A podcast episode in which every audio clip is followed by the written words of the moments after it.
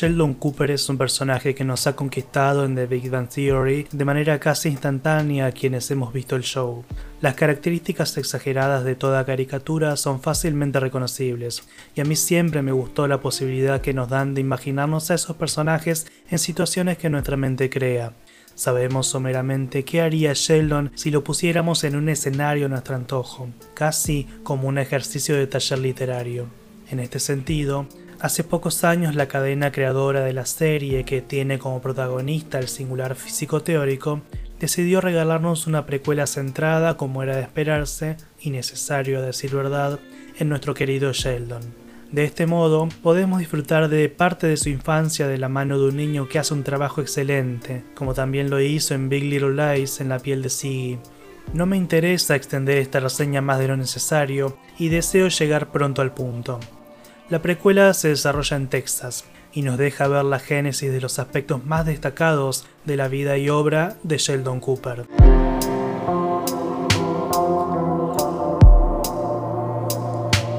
El pequeño Sheldon es un niño solitario por elección. A decir verdad, la relación más o menos cercana que tiene por fuera de su núcleo familiar es con un joven de origen vietnamita llamado Tam, una relación a la que yo pondría muchos reparos a la hora de llamar amistad. ¿A dónde quiero llegar? Al último episodio de la segunda temporada, el que para mí es el episodio más triste de los que he visto hasta ahora. Se trata del premio Nobel. El pequeño Sheldon consigue una radio para escuchar en vivo la transmisión de la entrega de ese año, y no tiene mejor idea que la de invitar a todos sus compañeros de escuela a su casa para escuchar el resultado de la premiación. Hasta ofrece una selección de cereales para convidarles. Claro, los rasgos de su personalidad que tan bien conocemos le impiden darse cuenta de que a nadie le interesa ir a su casa a las 5 de la mañana para tales menesteres. Realmente, no lo sabe. Paralelamente asistimos a una situación no menos triste con su mentor, el profesor Sturgis, quien pierde gradualmente contacto con la realidad como excusa para escapar de una triste certeza que solo nos comparte al final del episodio, It was my dream to win the Nobel, and I'm not going to. En las series tampoco se hacen realidad los sueños como ocurre en la vida.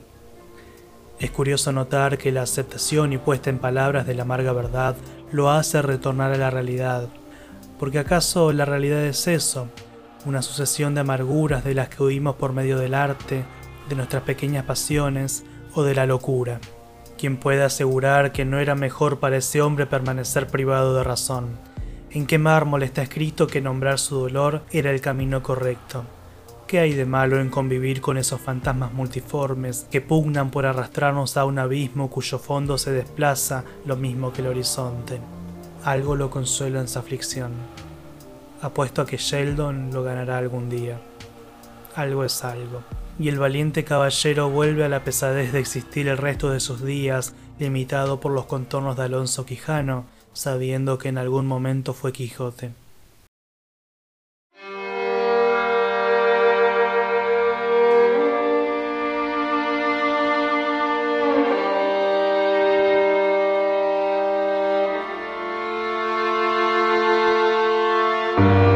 Esta escena nos prepara para la estocada final, Llega la hora.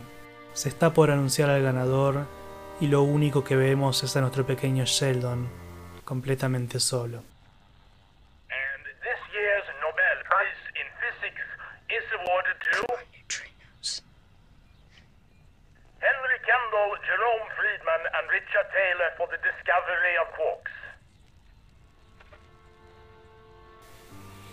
Ahora lo sabe. Su voz ha perdido fuerza. Aquí tenemos la forma más dolorosa de la metáfora que nos propone el episodio. Se trata de una disputa entre los quarks y los neutrinos.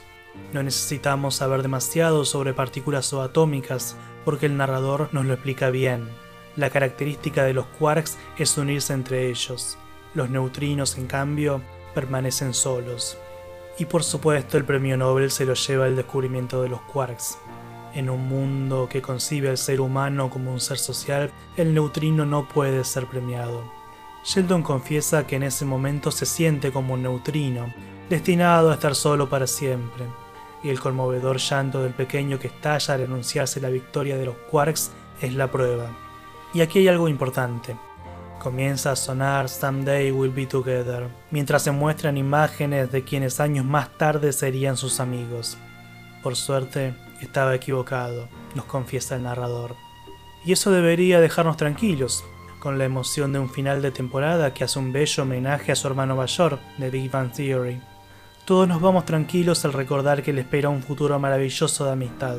Casi logramos olvidarnos del hecho de que al pequeño Sheldon le quedan aún varios años para sentirse miserable por estar solo, por tener la prueba cabal de que está solo. El profesor Sturgis ahora tiene la certeza de que nunca va a ganar el premio Nobel. El joven Sheldon ahora tiene la certeza de que siempre va a estar solo, más allá de que sus televidentes sepan que eso no es cierto. Algo muy profundo cambia en ellos dos casi al mismo tiempo. Hay un paralelismo patético que los empuja al abismo de la soledad y la resignación. ¿Y qué quiere decir todo esto para nosotros, que tenemos la certeza presente y punzante de que estamos solos y quizá lo estemos para siempre? ¿Debemos pensar que hay esperanza? No. La esperanza es algo demasiado cruel para nosotros, a quienes una tabla de madera nos separa del abismo y flotamos en la nada hacia la nada, creando historias para que el dolor no lacere nuestra carne. El pequeño Sheldon también acaba poniéndole nombre a su dolor. Debe verlo de frente y aceptar que está ahí. Nosotros soñamos con algún día volver a ser Quijotes, aunque eso implique batallar contra molinos de viento, creyendo que son gigantes.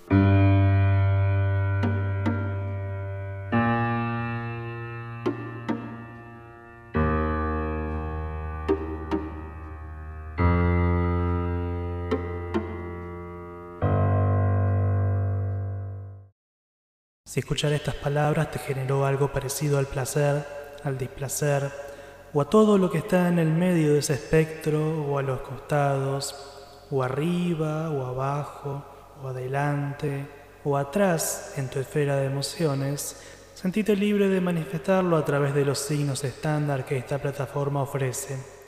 Y si tu carácter autoritario te lleva a pensar que alguien más debería sentir lo mismo al respecto, compartíselo. Muchas gracias y hasta la próxima.